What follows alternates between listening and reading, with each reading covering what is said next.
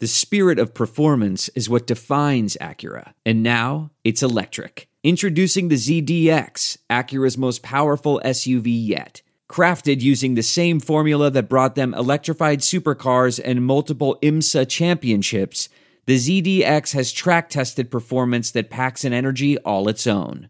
Unlock the energy and order yours at Acura.com.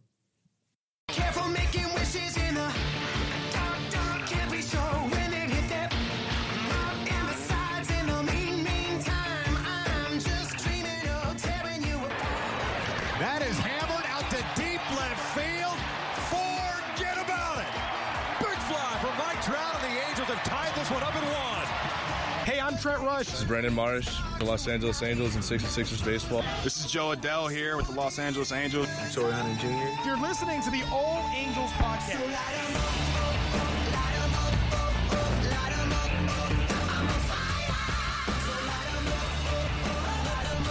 What is up? It is your boy Johnny Mack, joined as always with, Daniel Garcia and we're here for another edition of the All Angels podcast. With, qu- with one one less person. yeah, with one. le- Who who would have thought there was a back to school night when no one goes to school Right, anymore? right.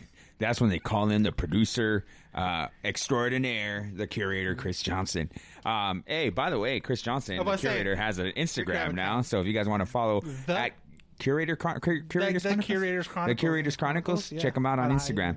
Um, I want to quickly uh, d- uh, thank uh, Angelo from Beer Baseball for filling in for me because I didn't have to talk about that three game series. Oh, I'm so sure you felt good about it. Oh man, I was like, thank God I don't got to talk about this. Uh, but honestly, I didn't watch ev- one inning of that game. I was I was up in Big Bear for the weekend, so- Isolated from the world. right? Like I had no internet service, and I you had to go to the corner of the cabin by the window and stick my phone out the window to get some service, and then I would check, and I'd be like, oh, And then if a God. bird flies by, the right, service gets cut out. So.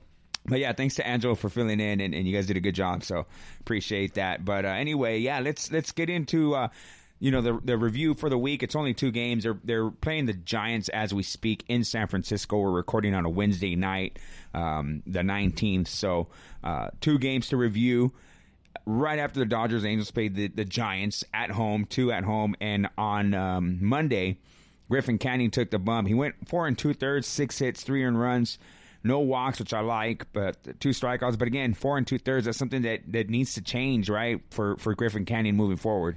Yeah, exactly. Um, you know, to go four and two thirds and have a pitch count up to 68, or not 68, 86. Yeah. Um, you know, obviously that's not a lot of efficiency. Right. And that's something you want to see from from from an Angels pitcher just in general because Mm-hmm. besides Bundy, you know, these guys haven't necessarily really been going deep into games. Right. The- So- uh, yeah, a lot of three-two counts I remember in this game, and and Canning was just man, he was just struggling from the get go. And, and a lot of it too can kind of be looked at at that first inning. He gives up two runs. Right. So obviously that that inning's kind of Prolonged, prolonged, yeah. um, than you than you want it to be, but Right. you know, then he only gives up two hits, and then from the second to the fourth inning. But Yeah. it was kind of like the damage was done with him Right. in the first Early. early, and you just as as a as a baseball fan, as an Angel fan, you just don't like seeing your pitcher get rocked early like that, and and especially when you know um, the, the the pitching staff of your team has been struggling. Exactly. So, like you mentioned, Angels fall behind early. The Giants took a 2 nothing lead on a two run home run by Brandon Belt. So, right off the bat, it was like 2 0. In the third, the Angels tied things up uh, with a first with a sac fly, then La Stella, uh, or sac fly from La Stella, and then a solo shot off the bat of Mike Trout. He'll drive this one out to right center field. This one is long gone. Big fly for Mike Trout, and we are tied at two. We're not worthy! We're In the fifth, the Giants took a 3 2 lead. But in the bottom of half, Rendon would uh, tie things up with a RBI double. And then that was followed up by a two RBI double by Albert Pujols. Albert hits one out to left field toward the corner. Does it have enough height? That one is off the wall.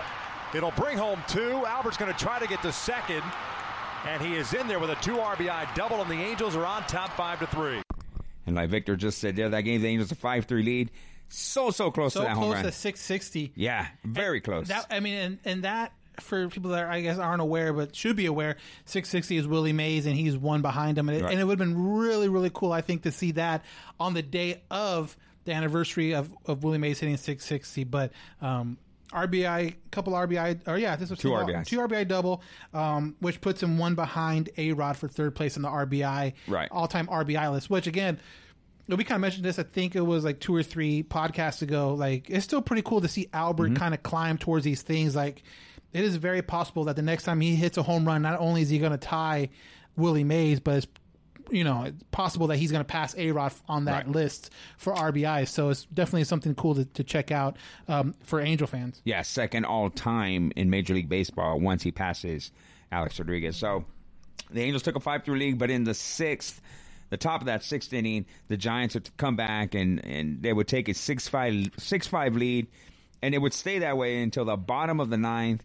Fletcher gets on base, and then Tommy Boom Boom La Stella does this. Stella hits one out to right field. Yastrzemski moving back to the wall. That is gone. Drive home safely. Halos win it in a walk-off by Tommy LaStella. Boom Boom goes deep and walks it off. The Angels win this one seven to six. Uh, it was just a good win. The way they won, the way they came back. Yeah, and we were kind of texting back and forth during this game, and I just you felt, or at least I felt, with the way this game was going, that it was going to take like a walk off because it seemed like anytime the Angels get any kind of offensive momentum, um, like a lead or they tie the game, the the pitching would come out and then give up that lead right away. So you felt like um, they had to get a lead to where the offense couldn't or the the the, the Giants couldn't respond, and that's a walk off. So, um, like you mentioned, uh, Fletcher was on base, and in my head, I'm thinking like.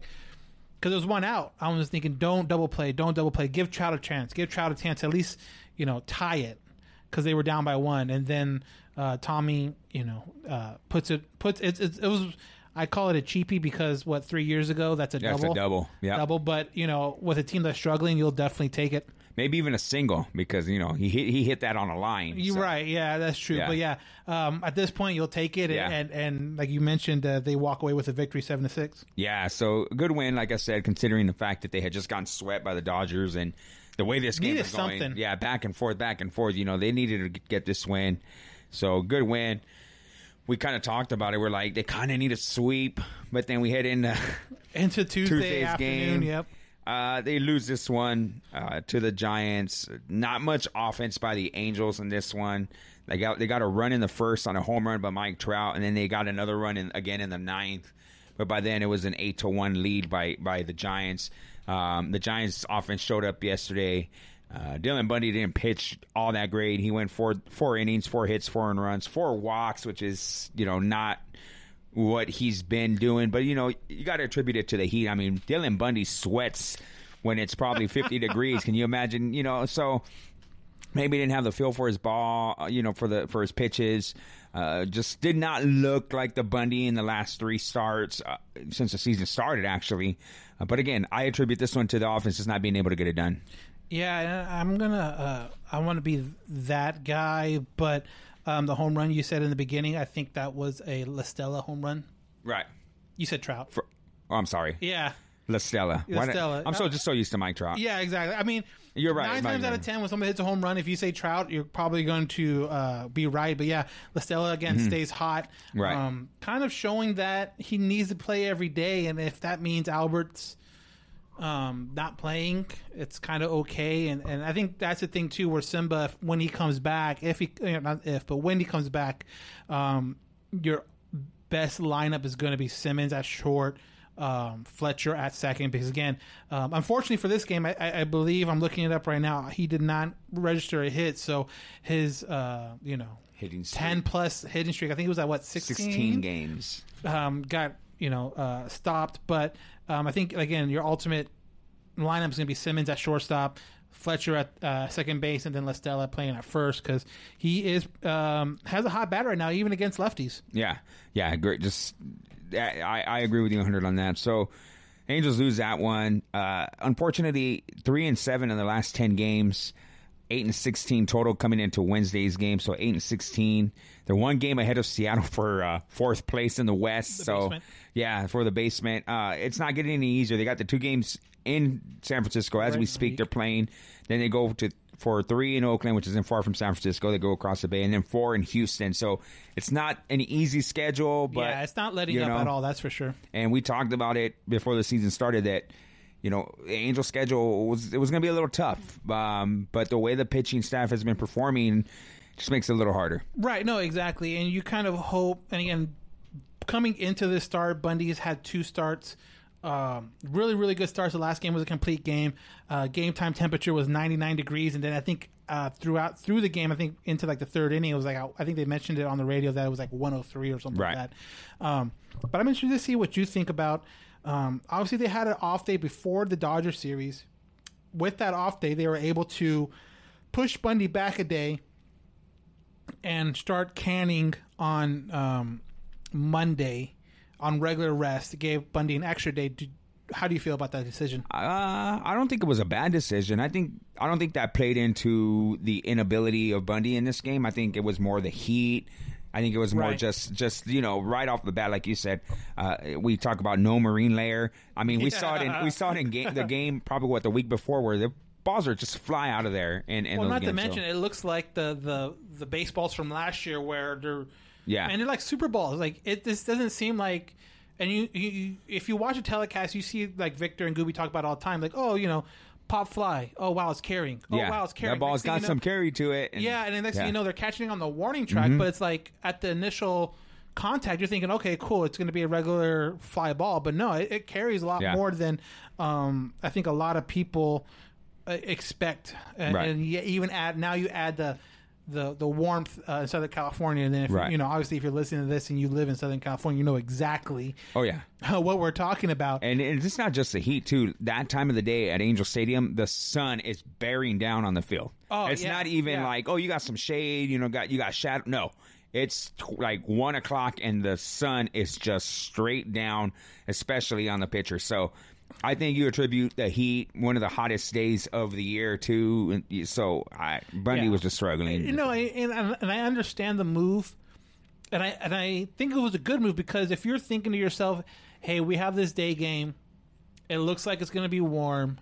Why not put our better pitcher out there?" Because you know, Kenny has had difficulty. You know, th- not only throwing strikes, but when he does, um, the long ball. Yeah. So obviously, you kind of had in your back of your mind, like, man, and you know, maybe there's some of those, you know. Uh, uh, line drives are going to be home runs if we put Canning out there. So let's put our better pitcher out there, give him an extra day day of rest, and hopefully he doesn't get a long ball. Which you know, obviously, um, didn't help. They scored, you know, they had two home runs in the first like three right. innings. Their first three runs came off of home runs. Right, and and and Yeah. and that was the frustrating part. Is like the first, I think the Giants had a run in the first like three or four innings. Right. and it's just it, that's hard to come back from. But yeah, the offense definitely didn't help. Yeah. uh, a lot during that game. Yeah, they scored one in the first, two in the second, two in the fifth, and then two again in the ninth. So it was just a consistent kind of scoring uh, uh, for the Giants. in Yeah, this one. hopefully with them being up in San Francisco, they get a little more marine layer Yeah. being right there right by on, the on ocean, McCovey uh, Cove. by the bay. yeah, so Yeah. hopefully that happens. So yeah, Angels three and seven in their last ten games, not good.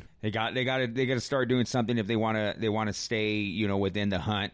Right. Uh, but again, uh, we're almost halfway through 25 games. Yeah, they're playing 25 today. right now, yeah. Uh, so 25 games in five games. That means halfway through the season.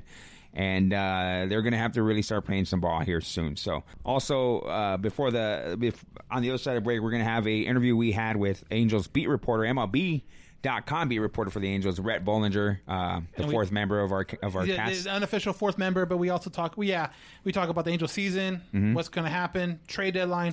So definitely want to keep uh, keep it, keep playing for that. And so we'll be right back Yep. after this. No! Those are the screams I used to make when I would cut myself shaving before I knew about Manscaped. Oh, yeah. Thank you, Manscaped, for turning my loud shrieks here into multiple peaks. Here, cream of the crop. Man, start taking us because Manscaped accidents are finally a thing of the past. Oh, yeah. Manscaped Lawnmower 3.0 has been beautifully designed to reduce painful nicks and tugs. Yeah, those nicks and tugs are gone. This is their third generation trimmer featuring advanced skin safe technology. Oh, yeah. Technology so you keep your bad boys nice and smooth. Yeah, nice and smooth. Yeah. That's right. And Manscaped Engineering team obsess over technology developments to provide you the best tools for your grooming experience. They spent 18 months, yeah, 18 months perfecting that great ball hair trimmer ever created. The just released new and improved Lawn Mower 3.0, yeah, the cream of the crop, yeah, too sweet to be sour, yeah. When I tell you this is premium, I mean premium. The battery will last you 90 minutes so you can take longer shave. And that water resistant technology allows you to shave in the shower too. Oh yeah, in the shower after that after that long match. Uh-huh, yeah.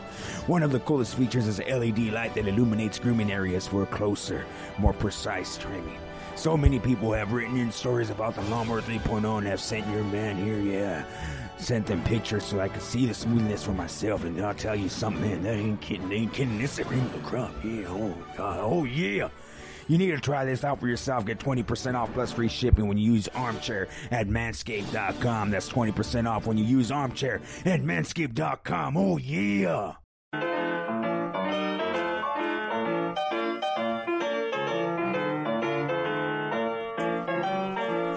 Up? Uh, Johnny Catfish here, ambassador for Groom Goon Beard and Body Care. Are you tired of your beard feeling rough and not so fresh?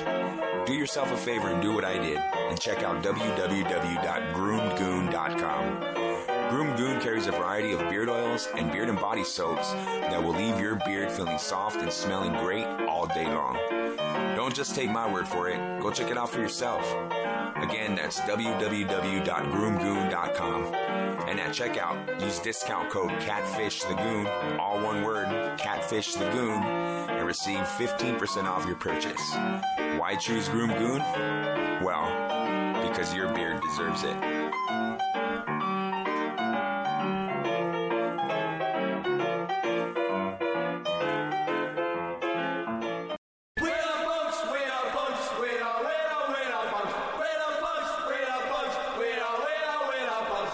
Hood Vicious. Listen to my show, The Punk Corner, on KJ Epic Radio, every Thursday from 5 p.m. to 7 p.m. There's no shortage of action going on with our partner over at betonline.ag. The sports world is slowly making its way back with the NBA announcing its return in late July. But right now, UFC, boxing, NASCAR, and international soccer all have resumed play, and BetOnline has the best odds for their upcoming games and matches. Need more? BetOnline has simulated NBA, NFL, UFC live every day for our devoted gamblers, and check it out. BetOnline also offers hundreds of casino games, poker tournaments, and the best props in the business. Visit BetOnline on your computer or mobile device and join now to receive your welcome bonus. That's betonline.ag, your online wagering experts. And we are here with MLB.com beat writer for the Angels, Rhett Bollinger, a uh, just a, a, a regular on the show now. Rhett, welcome to the show again. Thanks for having me on again. So, you know, obviously we had you on the beginning of the year, and, and I believe tonight's game, as we record before first pitch on Wednesday night, this is going to be the 25th game of the Angels season. Um, so far, from what you've seen, what are some of the surprises you've seen? A good surprise and, and maybe a bad surprise also. I guess the big thing is just like, I'm sure the bad surprise is how you know a start it's been to start the year to be eight and 24 and sorry eight and 16 sorry they're 24 games. Uh, definitely not the start that you want. Um, you know, I think that that's been rough. I think it's been a little bit of a surprise that the bullpen uh, was supposed to be a strength, and definitely early on, especially, uh, you know, had a tough time with a lot of the leads. Hasn't really been the strength that we thought. Um, in terms of positive sur- surprises, I guess you have to say, just to see, you know, how much David Fletcher's continued to improve as a player. Um, obviously, it's not a surprise what Trout and Rendon can do. Uh, Bundy, I think, is definitely a big surprise the way he's been able to put it together. Obviously, his last start wasn't as good. Um, but for me, obviously, I think the big the big talk is obviously the fact that it's just been a rough start to the year, and in a season where you know only 60 games, you don't have as much time to kind of make up that ground. Yeah, you, you touched on the bullpen. Uh, you know, we talked about it even heading into even at the end of last year when the Angels got Keynan Middleton back there towards the end. We Daniel and I had talked about man that three headed monster out of the bullpen that can you know you have Middleton, Buttrey, and Robles that can all save you a game. Heading in now, heading into the 25th game of the season, like how do they fix this problem with the bullpen where they just cannot you know hold a lead or hold a tie game? Like where where do they go in your opinion? What what can they do to fix this to this point, I kind of hope these guys get better. You know, I think Buttrey has been better recently. You know, Robles had a really rough start to the year. He's been better. Middleton's been pretty up and down. Um, but Felix Pena, I gave the home run the other day, but uh, Pena's a guy I like a lot now because he's a late inning reliever. So, um, you know, they brought in new guys. You know, Barnes and Myers. Um, they've been kind of same thing, kind of up and down like Middleton. So it's about kind of getting these guys set into you know their actual you know individual roles and kind of get them going from there. Uh, obviously, we know that you know uh, Robles lost the closer job, so for him to kind of regain that possibly or keep Buttrey in that role, we'll kind of see how that goes going forward. But yeah, it's just tough. Like I said, it's such a short season, and how these guys have rough starts kind of gets magnified. So you got to regain that confidence. I know one thing they talked about is just the fact that you know it's tough to pitch without fans in the stands as a reliever because you're kind of based on that adrenaline and all that. But at the same time, every team's kind of dealing with that too. So it's hard to use that as an excuse. But I think they got to kind of get these guys cemented in their roles and just kind of get these guys going. I mean, there has been some positive signs. Some of these guys have been better recently, but you know, it's already been a pretty big hole to kind of dig yourself from. So we put out on our social media on our Halo underscore Haven, both on Twitter and Instagram, um, for questions. And one of the questions we got here from Ruben asked, um, it seems like the it seems like we can't get the pitching and offense to have good games at the same time, but when they do, it, it looks fantastic. It's clear we need new arms, um, above average arms, if we're going to make the playoff push. What pitchers do you think Eppler should go for? So I'm guessing this is kind of going towards um, the trade deadline. Trade deadline is less than two weeks away from when we record this. Do you see? I guess do you see the Angels making any kind of trade, or do you I guess do you also then to see any kind of big trades just in Major League in general? Yeah, I'm curious about that. I don't really know yet. I'm kind of curious to see. I don't. My initial guess is there's probably not going to be too many big trades just because, you know, going into this, you're only getting a player for, for one month, um, and you know, even next to there's some uncertainty what's going to happen with everything. So, uh, unless you get a guy maybe that's under you know control for several years, I think teams might be a little bit you know less likely to make a, a big trade for a guy that's going to maybe be a free agent soon, uh, just because of the whole timing of all this. Um, Angels wise, I think obviously any starting pitcher could definitely help them. If there's acquiring another arm for that, because that's their biggest you know concern right now. Um, you got to kind of continue to see, but I think at the same time too, probably should start kind of seeing what they have in some of these young guys. You know, Sandoval's in the rotation now, and, and Canning. You know, we could see you know, Jose Suarez up here soon. You know, Barria pitched in relief, so I think we'll continue to see some of the young guys up here pitch. Um, but yeah, I mean, that's the biggest thing right now is getting this rotation kind of back in order without Ohtani, which is a big hit. You know, to lose him. You know, Bundy's definitely picked it up. Heaney kind of same thing's been a little up and down. So, um, but yeah, I, I don't really see them getting an arm per se this this this August. I think it's probably gonna be a little bit more uh, conservative in that in that regard. But um, I, I do think it obviously could help them, and just because they do need starting pitching for sure. And he kind of had a follow up question, I'm, I'm sure this is more concerning like after the season when you're kind of in that um, you know winter meeting kind of mode. But the possibility, he said he heard of a friend talking about the idea of trading probably a top prospect like Adell for a top 20 pros- pitching prospect. Like he, he threw some out here like Nate Pearson, Casey Mize.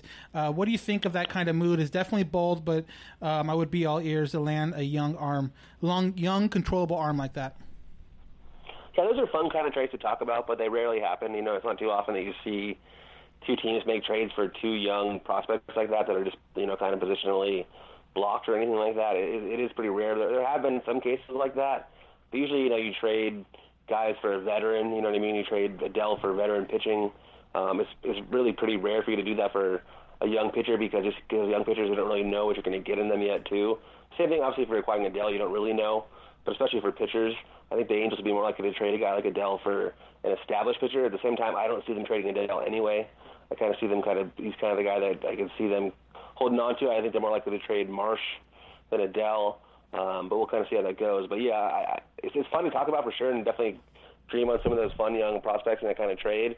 But it's just pretty rare that teams actually do that and trade prospects for prospects uh, like that. Right. Um, you know, you you, t- you touched on uh, you know, Angels possibly trading like a uh, like a Marsh or or maybe like a Jordan Adams or somebody like that, a Jeremiah Jackson. But in all honesty, uh, what's out there on the market for guys like that? Like who who who would the Angels be able to get in return for you know maybe a, a Marsh or or a Jeremiah Jackson or somebody? Is there anybody out there who you think? Oh yeah, maybe like because in my opinion, I don't think that that lands you a a front you know front of the rotation kind of guy. Yeah, I mean, I guess the big question would be, you know, are the, are the Indians going to make, you know, Plesac or Clevinger available? And if they do, right. those would be easily two of the guys you want to go after, you know, because those guys are, are really good. And obviously, the Reds are trying to compete, but Trevor Bauer is a guy that could be dealt at some point too, because he's you know his contract's coming up here. I think after next season, um, you know. So I think there's the kind of guys who can go after guys that are veterans that um, could kind of really help the staff right now. I mean, obviously it'd be great to get a cost control guy like the way that the Diamondbacks did getting Zach Gallen from the from the Marlins. That ended up being a really good trade for them already. Um, but I, I, I think probably more veteran guys will be more likely. I, I think just because it's more likely to happen in the in the off season, I haven't done a real big like truthfully yet. I haven't researched too much yet on who's going to be available at this deadline. Uh, just because I don't think there's going to be that many big names, but certainly I think in this off season that could be definitely the case. So, kind of again going back and talking about Jo a little bit, we have another email from uh, Stephen Atwater, um, and 'cause- and also too just you know going back to when we initially talked back way back in Tempe, which seems like a lifetime ago. Yeah. Um, you know, it was pretty obvious then that Jo wasn't necessarily going to make the opening day roster there. But this question has to do with his kind of timetable now. He says, um, "What is your feeling about Jo Adell so far? Um, I feel like if it was a normal season with games being played in the minors, he wouldn't have been, uh, he wouldn't be up. Uh, am I right? So how do you feel about that? If it was like, like he said, like a normal uh, season, do you think he'd be up, or he still be with uh, Salt Lake? I mean, I guess it kind of depends on how Upton was doing. I think in this case, with the way Upton's played this year, kind of forced our, our hand. Um, and in the shorter season too, they waited that extra week so they get that extra year of control from him in terms of going forward. Well, there's always still a chance he could get optioned again. Because so far, you know, he- he's looking a little bit more comfortable out there. Obviously, he had a really rough start with uh, you know that play in right field and the ball going off his glove and all that, and just a rough weekend. Yeah. Four strikeouts in that game too. Uh, but he's hitting the ball hard. If you look at the exit velocities, he just has to get the ball in the air more, and it'll be a little bit better. And then defensively, he's made a couple nice plays recently. I think that's going to be, uh, you know, helps him with his confidence and all that. Um, but yeah, I mean, I, I do think that if it was a regular season, I think my prediction coming in was it was going to be maybe late in the year, late in the summer if he came up because they wanted to get him more reps at AAA. Because like we saw, you know, he hasn't really been you know, much as I think he's going to be a good defensive right fielder, he, uh, you know, he's had some issues in right field defensively. We talked about that in summer camp, and sure enough, we've seen it in some of the games too. So, um, yeah, I do think it would have been really helpful for him too to be able to play at AAA and to kind of get more at bats and more reps there. Uh, it's, it's tougher to do that in Long Beach and kind of the same way. Um, but you know, at this point, it is what it is, and I, I think that they did the right thing when they called him up. It's just so far, you know, it just shows you how hard it is to come up there in those circumstances as a rookie, because you know we've seen some of that, uh, you know, just some of those issues, those rookie mistakes so far. And you kind of mentioned it about Upton's struggles. Do you think if Upton was having a, an average to just maybe below average year for himself, um, Jo would be up right now? Or do you think they kind of felt pushed to bring him up earlier, uh, maybe than they wanted to because Upton was struggling so badly?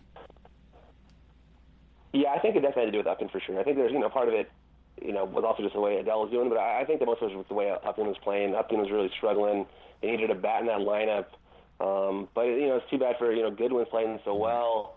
Um, at this point, you know, to have Adell be the right fielder, you got to play him every day because you don't want him on the bench either. So it's kind of a tough situation. I definitely do think that, that, that they wouldn't be in this if Upton was playing to his capability. But the fact that he you know, was hitting like 100, I think they had to make this move. Yeah, you kind of answered my question. I mean, how surprised were you? Well, not surprised, I guess. You know, like you said, with Jo Adell coming up, he's got to play every day. But uh, Brian Goodwin has, I mean, ever since last year, has been playing out of his mind. In my opinion, this is a guy that we picked up kind of just like you know, late in the Because Upton spring got hurt. training because of Upton getting hurt, and you know, we we really didn't see him being a part of the lineup. But now that he's just been two years of like consistency from this guy. Um, uh, are you are you are are you a little surprised that maybe you know uh, he did maybe he well I guess what I'm trying to get at are you surprised that um, he's not you know looked at or he's as he's looked at as a platoon guy now is that is that something that you know shocks you a little bit Yeah, I think at this point he definitely deserves to play pretty much every day. Um, you know, he still hits lefties pretty well. Even last year at lefties, almost the same as he did right-handers. So, um, and I think we've seen a little bit more of that. We haven't seen as much Upton recently. You know, he is we're, tonight. We're talking on a Wednesday, and he is in the lineup uh, against Johnny Cueto, a guy who's familiar with just facing him a lot over his career, is what Madden said to us earlier. Um, but we're seeing less of Upton, so I, I do think that you know, it's crazy though to think about Upton and the money he's owed for the next few years after this too. So it's not just a this year problem. They got to figure this out, you know, in, in future years. And, and obviously, if they don't trade Marsh, uh, you know, they, they've got a pretty full outfield coming in here with Adell and Marsh out there. Um, you know, that would be, you know, a lot of guys to combine with, with Trout, obviously, and Goodwin and Adell. So I mean, that's a lot of guys, and then Upton's contract. So Yeah, it's kind of crazy to think about. So it's definitely a tough spot for the for the organization to have Upton play this poorly, and I guess I have to hope that he's going to bounce back. But I do think at least the good news was that they were able to get Goodwin really for nothing last year, right before the start of the season, just because of Upton's injury. Yeah, and, kind of obviously we have no idea what is going to happen with um, Upton. I mean, at least I haven't seen anything publicly about what they're going to say to do with Upton with the years moving forward. But if I put you in that GM chair, you know, for the Angels, what do you think, uh, or what do you think they should do with Upton after this season? It's hard to know what you really can do, right? I mean, with the kind of money he's owed, you know, I don't think any team's going to take on any of his salary, really. So if you'd have to really, you know, unless you really traded away some top prospects along with him, um, it'd be tough to do that. You know, I think that you might be kind of stuck in a situation to just kind of roll with him again and hope that another off season that he can kind of get it going. Because I mean, he's still not that old. He's still only 31 years old. You know, you're hoping that maybe you still have some, something in the tank next year in a normal season. Maybe this year, just with the shortened season and coming off the injuries, this wasn't his year. But it's been kind of a long time considering you know what he did last year too. So since he really started clicking, so that also makes it really tough. Um, but yeah, trading him would just be a, a real tough thing to do because of the fact that you know teams aren't going to really want a guy with that kind of money owed, and then even his production. Not, you know, obviously he'd be a bounce back candidate, but you know, it'd be kind of like when they got rid of Cozart.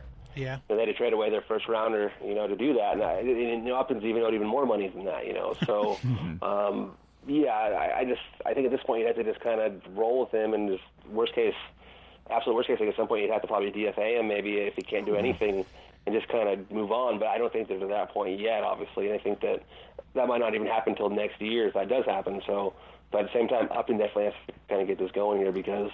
You know, if it weren't for his contract, he definitely wouldn't be in this situation. You just gave me Josh Hamilton flashbacks right now. oh, not another one of those. and a left fielder, by the way. Yeah, exactly. Yeah. Yeah, so obviously, you know, last year was your first year covering the Angels. That was Brad Ausmus's first and last year with the Angels. This year coming in, obviously the big kind of thing was Joe um, coming back home. Um, you know, how have you seen? I mean, granted, this is like a weird season. It's not the normal season, but um, but the the start that Brad had last year for the first you know twenty something games was a lot better than what the f- start was for Joe this first twenty games. Do you see anything? Um, you know, is there anything that Joe could have done differently? You think in in this to maybe win a couple games that they didn't? Yeah, I mean, it's hard to put it on Joe. and It's also hard, even as a beat writer, to know. In the, the season's so strange. We didn't really have the access in there. You know, some of the nice things about being a beat writer is you're able to talk to some of the players and get a better feel for what the clubhouse is really like and what the leadership's really like up top.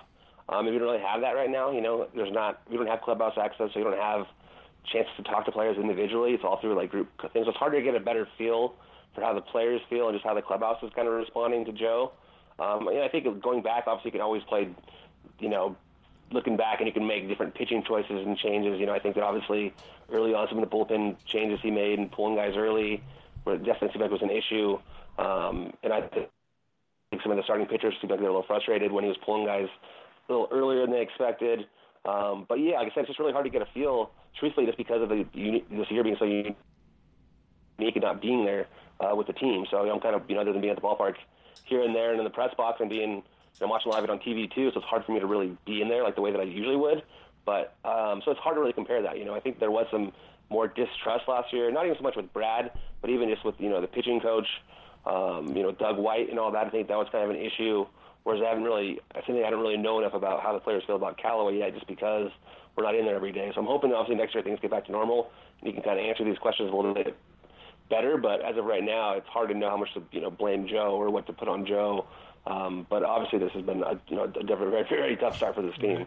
Yeah, I mean, Twitter universe knows all the answers, so they Joe's to blame for everything.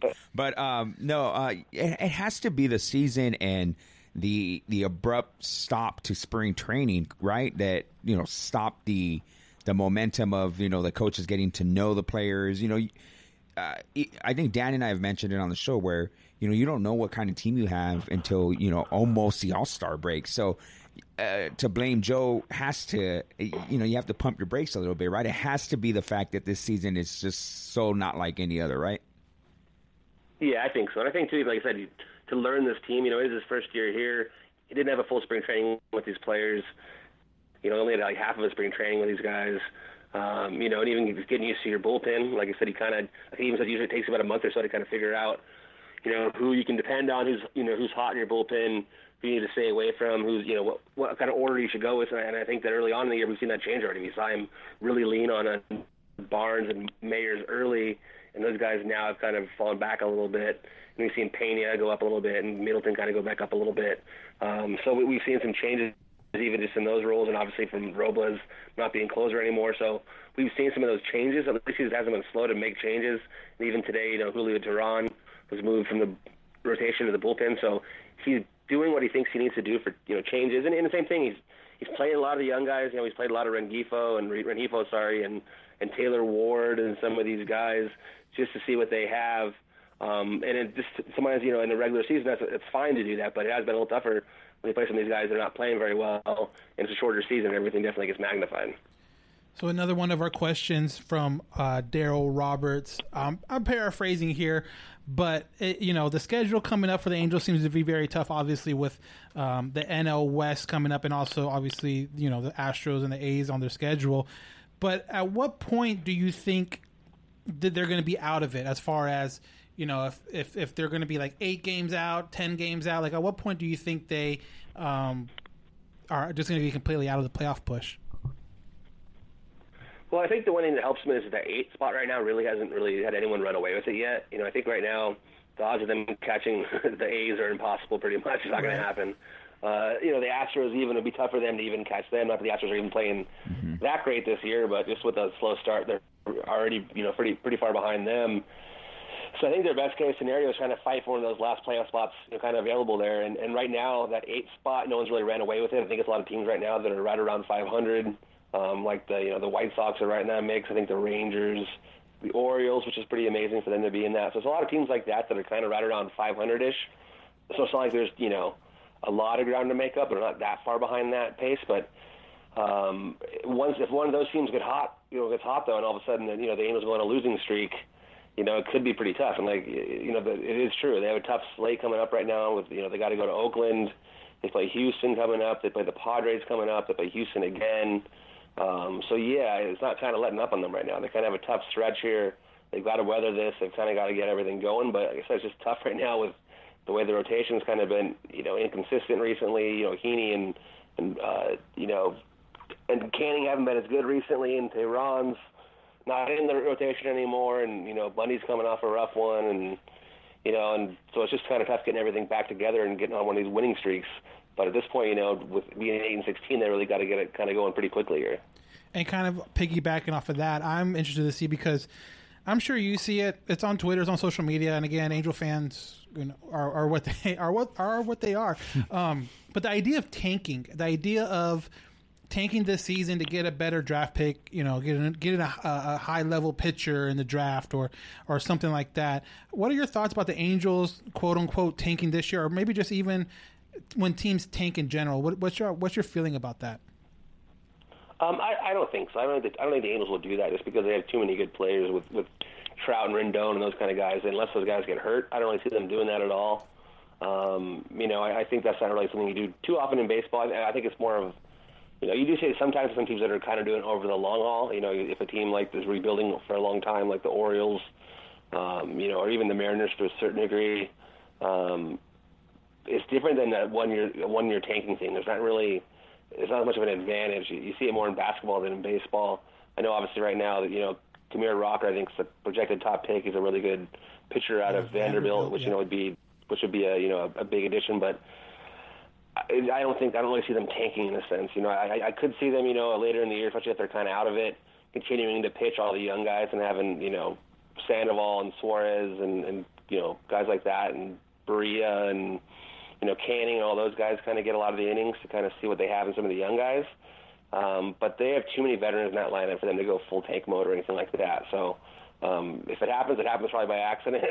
I mean, they're not the Pirates. The Pirates, some of those teams don't really have kind of players the Angels do. I think some of it's been, you know, you look at the run differential. It shouldn't be this bad of a team. Um, you know, they just had a lot of close losses, a lot of you know bullpen mistakes, and you know it's been ugly in a lot of different ways. And runners in scoring position, and every way you can lose, they've kind of found ways. but this isn't like a like a really bad team on paper where you're like you know oh, just kind of let all the young guys play and just lose. This team has too many good players in it for them to totally tank, but so far it's just been you know one of those really you know rough starts.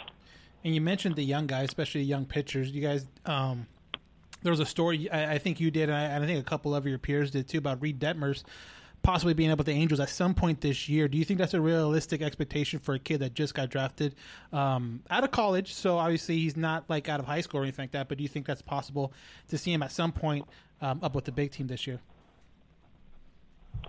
I'd be a little surprised just because you know, first year you know just got drafted here not that long ago. I think he's got the ability to be up there pretty soon. Uh, from what they say, you know, he's got really really good command and control of his pitches, a really good spin rate, even though he doesn't throw that hard on his fastball, so he can locate that fastball up and throw that curveball down and change the eye level of hitters. So he's supposed to be, you know, pretty polished. Um, so I don't think he'd come up here and probably embarrass himself or anything. I just don't know if they want to start that yet and, and get him up here. I don't know if it really makes as much sense. Um, I think that we could see him as soon as next year. I mean, I think if you know, he, I think he could come up here this year if a lot of guys were to get hurt. Um, but I think overall, probably less likely for him to do that. But um, yeah, I do think that he's close. I think that yeah, I said just because he you know in college was considered the kind of the guy that's closest to reaching the majors right out of you know right out of college. So I do think there's a chance, but I, I still think it's more likely next year than this year. Yeah, I agree with you. I mean, why would why would you go with Detmers when you know you got a guy like Sandoval, Suarez, Barria that can that they need the work and have pitched at this level, right? Yeah, exactly. I mean, I think at this point, Detmers is kind of getting work as it is, being able to pitch in you know professional setting at Long Beach, which is good for him to kind of get that setting, and then they have other pitchers they can use too for now. That they don't probably need Detmers, but we'll see. I mean, I, you know, we'll get better reports on how he's been faring down there. Um, you know, he's only pitched I think five innings down there total. I guess he pitched yesterday too, so he's pitched like nine innings so far total. So he hasn't really pitched that many innings even down there yet. So, kind of going um, more now, major league wide, um, the COVID scare, um, obviously with the Marlins and the Cardinals. Um, in your eyes, how close did it get for MLB just kind of closing the whole thing down? Um, I don't know. I mean, it's hard to really know exactly how close. Um, I think that obviously there was discussions about it in terms of the fact that the commissioner came out and said it. They want to get everything kind of figured out by that Monday. Um, so I think there's some worry across the game that it could have got shut down, but um, you know, fortunately, it, it's really only been those two teams so far that's had a real, you know, team-wide breakout. You know, the Reds were fortunate enough that you know they had this um, COVID case, but so far from testing, they've only had the one player test positive, which is a good sign that they're doing the right thing in terms of trying to prevent the spread within teams now and taking some of the stuff a little bit more stringently. Um, you know, all it takes though is you know a couple other teams or a couple other players to make bad decisions. But I think that hopefully that the, the hope is that this will kind of scare the players straight in terms of just seeing what had happened. And realize, oh, you know, we can't go out. Let's just hey, let's just get through the season. It's only even now what, a month and a half left. You know, not even a little bit more than a month left. Let's just get through this, and then I think it makes a lot of sense. I do think that baseball, you know, has also been looking at doing a bubble for the postseason, and I think that'd make a lot of sense just to be able to kind of make sure because could you imagine if you made the playoffs and your team got a you know break out of COVID and then you had to forfeit a round like, Like after game two pretty or something like that. Yeah, that would be. Yeah, exactly. You're up 2-0 in the series, and all of a sudden, a couple of your guys get COVID, and you're all of a sudden now you're disqualified or something. Yeah. So, Yeah. um, and we've seen the NBA so far. You know, they, they released their test results today, and still zero positives in the NBA in the playoffs bubble. So clearly the bubbles have been working. You know, so I think the MLB should be should be should be using a bubble in the playoffs to make sure that we can get through it. So I'm hopeful now. I, I definitely am much more optimistic now today than I was when that stuff first came out. But I'm optimistic now that they can kind of push through this and get to the postseason and find a bubble and, and have a have a whatever we can of a season. And you kind of mentioned with the playoffs, and I want to get your opinion on the idea. Now, obviously, because of what the, happened with the Cardinals, I think they've only played like eight games this year so far. And like we mentioned, the Angels are like on game 25 today. Um, do you, if you had, if you could, you know, again, make the rules, would you put like a minimum game played kind of deal for, like, I understand winning percentage is going to probably come into play at some point, but would you put like a minimum, hey, you need to at least be able to play, you know, 45 out of the 60 games, or at least need Yeah. to play 50 out of the 60 games before you qualify for the playoffs? Or do you think it would be like, oh, well, you know, you played 35 games and you got a good winning percentage, okay, come on in? Well, I think the MLB is probably working, you know, directly with the team to make sure it's not just like the Cardinals, like, hey, we're only playing 30 games, all we can do. I think MLB is like, definitely pretty much making the decisions for them and telling them, hey, you're playing this many doubleheaders, you're playing this many. You know, I think obviously if weather gets in the way, that's one thing. But I think MLB is going to schedule them out to have you know a ton of doubleheaders, seven innings and all that, and make sure they get as many games as they can. And then from there, if weather's a factor, then it is. But they obviously, I do think at the end of the year, I think that winning percentage might just kind of end up having to come into play for them. Maybe with the Marlins too for a few games because they're still a little bit behind as well. Um, and we've seen that happen before. I think in 1981, the, the strike shortened season, uh, the schedules were a little bit off too. I think some teams didn't have as many as like three or four. It was like three or four games, so it wasn't quite as much as the Cardinals. So there is some precedent, but something obviously you'd like to see them get to as close to 60. But I don't know that I'd set a you know direct minimum. But I certainly would make sure they played almost double headers almost daily, Yeah. and uh, you know played the seven inning ones, and then just played as many games as they could because you know they, they got to make up as many as they can in a short amount of time. Um, touching on the whole COVID thing, keeping with keeping with the subject, what are your thoughts on the Clevinger Plesac situation? Um, what do you? I mean, uh, to me, kind of immaturity on more on Plesac's side. The you know the way when he spoke out. Um, what do you, what are your thoughts on that? Yeah, I think it was obviously immature for both of them to do what they did in general, knowing, you know, especially to have a teammate like, you know, Carlos Carrasco, who, you know, is coming off of Yeah. leukemia, Right, you know, right. you know what I mean? And so it's one thing if, you know, if you have a team where you don't have to worry about that, whatever, uh, you don't have any guys that have any sort of, you know, illnesses or any sort of, you know, pre-existing conditions. Um, but to have a, you know, a guy in your own rotation who has that and then do that, and if it Plesac to get caught and have to go home, but then to have Clevinger not admit it, you know, and go on the team plane and, and be with the team, you know, what if, you know, by chance they, you know, Clevinger did get it with Plesac that night, you know, Clevinger was around his team that next day, so, you know, he was the one that lied about that too, so, and then Plesac made it worse with his video, which is just like a rambling nonsense where he's in his car driving, and that just made him look like an idiot. And then, you know, Clevinger, uh, so far, you know, for both of them to be optioned was surprising, but I guess, too, they can keep those guys down and get an extra year of control. That's Um, crazy, They're yeah, both I- really good, so I don't really know if, yeah, I don't know if they're going to trade him or not. I, I'd be a little surprised, but it was pretty interesting to see them option like that. I mean, I read that too, where if they keep him down for another like 14, 10 to 14 days, they'll get an extra year on both of them. and I mean, that's just right around the trade deadline. So now they become even more, uh, you know, if they want to go that route with trading one of them, now they become even more Yeah. valuable because now they have that extra year of control that makes it even, you know, the price even more expensive. But, um, yeah, that was crazy. And, and you being, you know, media, how tiring is it to hear a guy always come out and say, uh, blaming the media for X, Y, and Z? Yeah, I mean, it's a little tiring, but it's just one of those things too where he has to realize that it wasn't the media that was scolding him; it was his own teammates. You know, Right. you to look at what Adam Plutko, you know, a guy from Glendora, uh, my hometown, had to say about it. You know, and then he was really, you know, forthcoming about the fact that these guys got to earn back the trust from the team and all that kind of thing because, you know, they they had these strict guidelines that they're supposed to, you know, abide to. And I know obviously the- all you know apparently what they did was innocent. They went to dinner with a friend, went to the friend's house. I mean stuff like that that I think that some of us have all done too.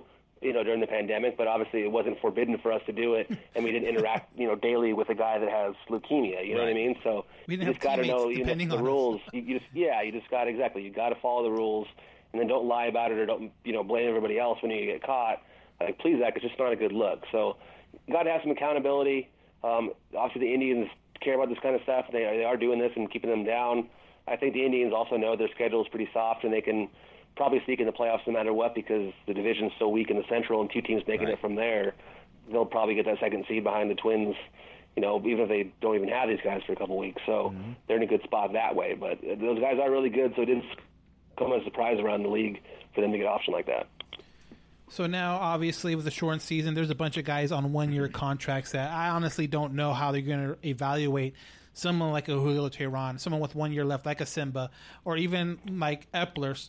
You know, last year of his contract. So I kind of want to focus on Eppler. Do you know? Not even if you know, because I feel like if you knew, you would put it out there. But how do you feel about the idea of him coming back next year um, with the Angels? Because it, it just doesn't seem like it's been a fair, you know, show of what he can do with a season like it is right now. Yeah, exactly. It's tough to know exactly. It's also kind of up in the air right now. Um, from what I know, I haven't been told that he got an extension or anything to that, to this point at all. Um, and you know, it would be a tough him for him to go out. You know, with this season. You know, obviously, they still have time to turn it around, but you know, for everything that went on, this craziness this year, um, you know, tough circumstances. Um, but you know, it's clear that you know, not every decision that in this organization is made by him. Sometimes there's other ones that are made above him. So it's an interesting situation, you know, with with the GM position here. Um, and I think that we'll find out more, I'm sure, soon, especially as we get closer to the end of the season. Uh, it could go either way, in my opinion. I don't really know yet exactly how it's going to go. Um, but it's definitely been a tough year for the Angels. I think that obviously doesn't help his case that so far, you know, this year again has been another rough one. Yeah, like talk about that. Like, okay, let's just say play it forward. Um, let's say for whatever reasons the Angels and Eppler decide to go separate ways. Does that kind of is it not a good look for the Angels to be like, hey, we didn't, you know, the season was was what it was, and it wasn't a great barometer of what it is, and yet we're still getting rid of this guy. That, that that's that can't be a great look for the organization, no? No, but at the same time, I think you know other teams will do it too. And I think that you know you're basing it on the body of work in general. And I do think Billy's done a really good job of building up the farm system. But I guess they could always point to the fact they haven't you know won any division titles at all recently. So they can they can you know point to certain things that's what they want to do. Um, but yeah, I mean it's obviously never a good look when you get rid of someone like that, especially after a, a season like this when it's a, you know a crazy 60 game season and all that. But I, I still think other teams too can still make changes within their you know manager GM spots too um, just because I mean, it could be based on previous years and results and all that stuff. But yeah, it, it is tough for Eppler not to get a full. If, if it were not to get a full, you know, kind of run of things, just because of the way everything went this year, it's just kind of a tough way to go if it were to happen. But so we'll find out more. We'll see. Um, but yeah, so this, this the start of the year definitely has not helped. And again, we're with Rhett Bollinger from MLB.com, Angels beat writer. Follow him at, at Rhett Bollinger on Twitter for all the updates for uh, the Angels. Obviously, there's going to be a bunch of uh, stuff going on. You know, like you mentioned it, Julio Teheran got bumped to the bullpen, so now the starting pitcher tomorrow is up in the air. So um, definitely give him a follow on Twitter. Set your set your alerts uh, and and know right when something happens. So, last question uh, for you, Rhett, and again, thank you for uh, you know spending some time and being an unofficial. Uh, I guess will be fourth member of, of the All Angels podcast. But I'll take it. yeah. Um, so, last question for you. 03, are you swinging? Oh, you mean 3 0? Oh, 3 oh, Hopefully, I'm not oh, stricken oh, yeah, stricken 3 out. yeah, right? 3 0, 3 0. Are you struck out if I'm 0 Yeah, 3? yeah, 3 You know, 0. Are you swinging? No, I mean, yeah. I mean, why not? I guess the question is, though, if, if you're, you know, if your coach, though, says you'd have a take sign and you notice it, then obviously you're not swinging. But if you watch the video, um, he never even looked at his third base coach, so he was going to swing no matter what anyway. So he didn't miss the sign in the sense of actually, like, seeing it and then not, you know, listening. But, so yeah, if I don't have a, if I don't have a take sign and it's 3 0, you know what I mean, and the bases are loaded and I got to get my stats and I'm trying to win for my team, of course I'm going to swing. Until the, you know what I mean? It, it was it was all pretty blown, up, you know, out of proportion, kind of silly. Um, but yeah, I do think that obviously there are signs, and even Maddon said they'd they'd probably put down a sign, you know, at an Angels game like that if they were up big and they had 3-0 count, they'd tell you, hey, don't swing. But the fact is just didn't see it and just ripped one there, you know, for that grand slam. And it was pretty fun to see. That guy's been pretty pretty amazing. So I think that the pretty much the general consensus among fans and among like even among some of the younger players is that you know Tatis did what he had to do did the right thing and had some fun doing it, and there shouldn't be punishment for it. But there's still an old guard there that you know has uh, the unwritten rules and six runs after six innings and all that kind of stuff. Um, what do you think about Woodward's comments, though? You, a little too old fashioned, or, or just, I mean, really, a young guy. Like, why would you? You know, he's he is who he is. He's a young kid. Was he like 21? Is Yeah. He, is he is he 21 yet? I don't even know, but like, how do you yeah, he's tell 21. this kid? Yeah, he's younger than So- Soto for sure. Yeah, how do you tell this kid don't swing? Just go out there and have fun, right? Yeah, exactly. And it's tough, you know, Woodward, you know, for him to say that, and also the fact that Woodward, you know, they threw at Machado the very next batter too, Right. the biggest loss in the shuffle too. But Right. that got, you know, he got suspended, but you know, I mean, it's no different than Joe Kelly got, you know, all eight games, you know, obviously got reduced, but for not hitting somebody, and this guy tried to hit somebody too on purpose. So, Right. and you can prove it, you know, so you Yes. definitely know for a fact there was intent. Um, and then even for his own manager, for Tingler, to kind of say that's not how he should do it and all that stuff, it's kind of tough. You don't defend your star players. That's so what I was Right. I get where. Tingler's Right. coming from too, because there are some of those rules, whatever, and they can talk to him. But it just stinks when you have your star player just having all this fun, and all of a sudden, because of these silly old rules, you, you Right. can't do that. So, But but it's um, not like I said baseball learns. it's not like the dude was pitching a no hit. Like you know, someone's pitching a no hitter. No, yeah, I mean you're three upset- zero. I mean, yeah. I mean, you throw a strike. Don't Yeah. go down three zero and walk the previous two hitters. Yeah, and you're up by he's- seven if either. You know what I mean? If you're up by seven or down by seven, Yeah. throw strikes and don't walk anybody because Yes. nobody wants to see it. And it's a seven run game. Yeah. Uh, don't walk people. So if you walk two guys and load the bases and then go three zero on the very next guy, Yeah. You know what I mean? It wasn't even down the middle. It was you know outside on a little bit on, on the outside part Mm-hmm. Yeah, of the plate. oppo. And he just drove it over the right field fence. Yeah. So to me, it's just kind of overblown. And yeah, I think the Advantage got a little bit too old school in it, and I think that the natural reaction was, "Come on, that's pretty silly." So hopefully, you know, in the future now going forward, it won't be as frowned upon. But at the same time, we're not in control of those rules. You know, the managers and the players have those kind of rules, but at least the public sentiment at least tells them that, hey, that one, for example, is pretty dumb. Yeah, exactly. Because if it's what two two now, was it a whole different story now? If he takes a two two pitch, Yeah, hit the grand slam, 2-1, and then all of a sudden yeah, now three- it's a whole 3-1, different yeah. thing. It's like, yeah, I, I, it was kind of crazy when I saw that come across the timeline and kind of read Right. into it. But And, Yeah, and it was the a big story. It was like the biggest story Yeah. it's been like Right. in days. Right, and the funny thing, I, something came out that Woodward in his career like hit a grand slam when his team was up like ten to four or something like that, or something, some something. yeah, he like also that. had the one where Manny Machado hit a grand slam on a 3-0 count with the Dodgers up by like six runs, and Woodward was the Dodgers third base coach at the time, and he was like Oh, the first one to congratulate him at third base. and it was like, you know, so it's kind of funny to see that, and you know, yeah, it's The like way it's like the equivalent of people going back in people's Twitter accounts and looking up stuff yeah, they posted old like tweet- delete- yeah, eight exactly. years ago. Yeah. exactly. Cold takes exposed. Exactly. Yeah, exactly. Um, okay, Rhett, thank you again very much um, for you know taking time out uh, and chatting with us. Pretty much at the halfway point, which. 25 game or 24 about to play 25 um, it's kind of weird of saying but um, Yeah. you know, yeah thanks again for uh, taking some time out and then Yep. you know looking forward to the off season and then that's when hopefully everything kind of uh, gets kind of crazy and it'll be a lot of fun to talk about Yeah, absolutely. So thanks for having me on again. awesome. Thanks, Rhett. Hey guys, I'm Alex Curry, and you're listening to the All Angels Podcast. Thanks again to Rhett Bollinger. You can check him out on Twitter at Rhett Bollinger. He keeps you updated. Um, the, I mean, just a great guy, very informative. Uh, what'd you think about about his take on so far? Yeah, and like kind of like you mentioned, the unofficial fourth member of Right. uh, the All Angels podcast when uh, he who not should be named uh, isn't here.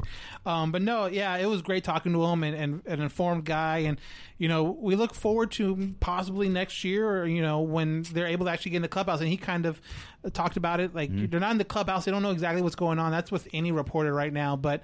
Um, you know, a great guy to to, to follow because uh, if you're looking for Angels information, he's definitely uh, one of the top guys to get to. So follow him at, at Rhett Bollinger on Twitter and, and set those notifications so you know when a pl- player gets called up, when a player gets sent down, when you know uh, Joe Maddon says this or that. Like he's definitely one of the best ones to follow. Right, exactly. Because you know when something goes down, Rhett knows what's happening. So you know we're, you know we we we.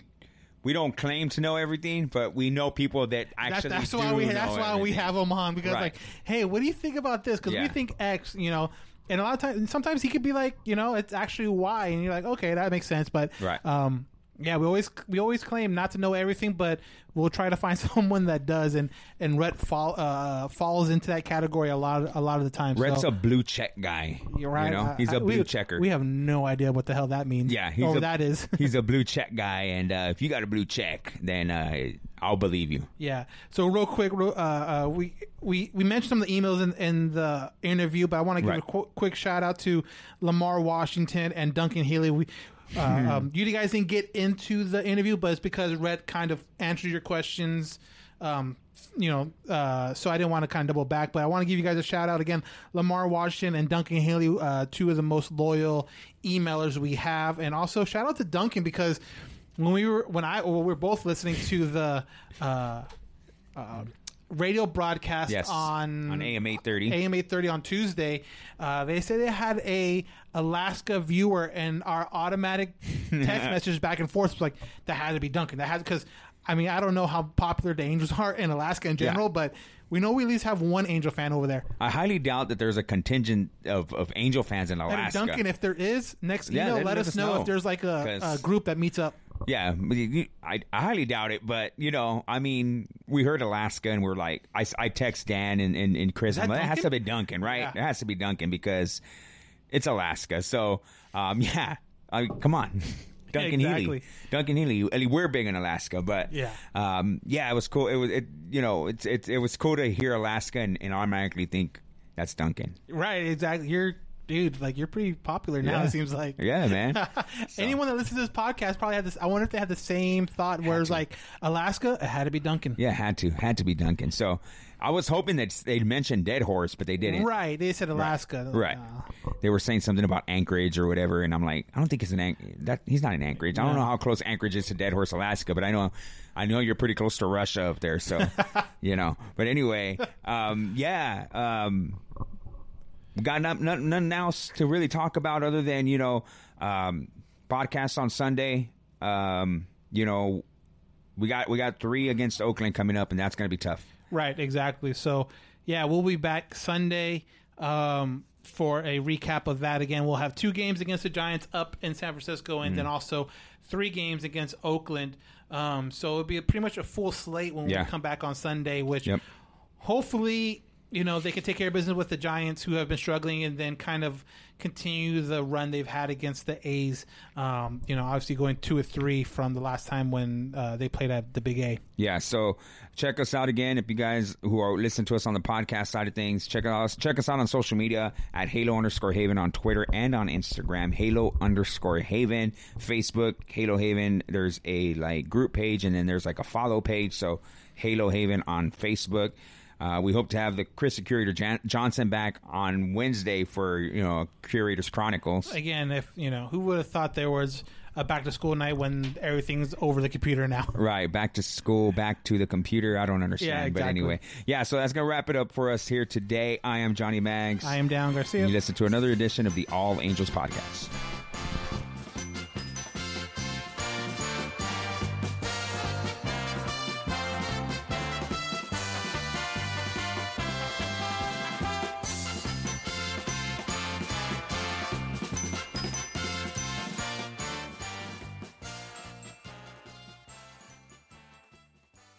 I want to tell you a story. It's a story about a scandal, broken relationships, gossip, rumors, money, corporate rivalry, and a broom.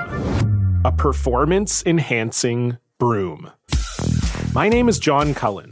I'm a comedian, podcaster, and for 20 years, I was a semi professional curler. And I want to tell you the story about how a single broom almost imploded the 500 year old sport of curling. We felt like we were bringing a knife to a gunfight. It's the story of a superstar and his fall from grace. I was being dragged through the mud. It's the story of two brother entrepreneurs with a dream. I said, that's great news. It's a story of intrigue. I still don't understand why we want to keep his name secret.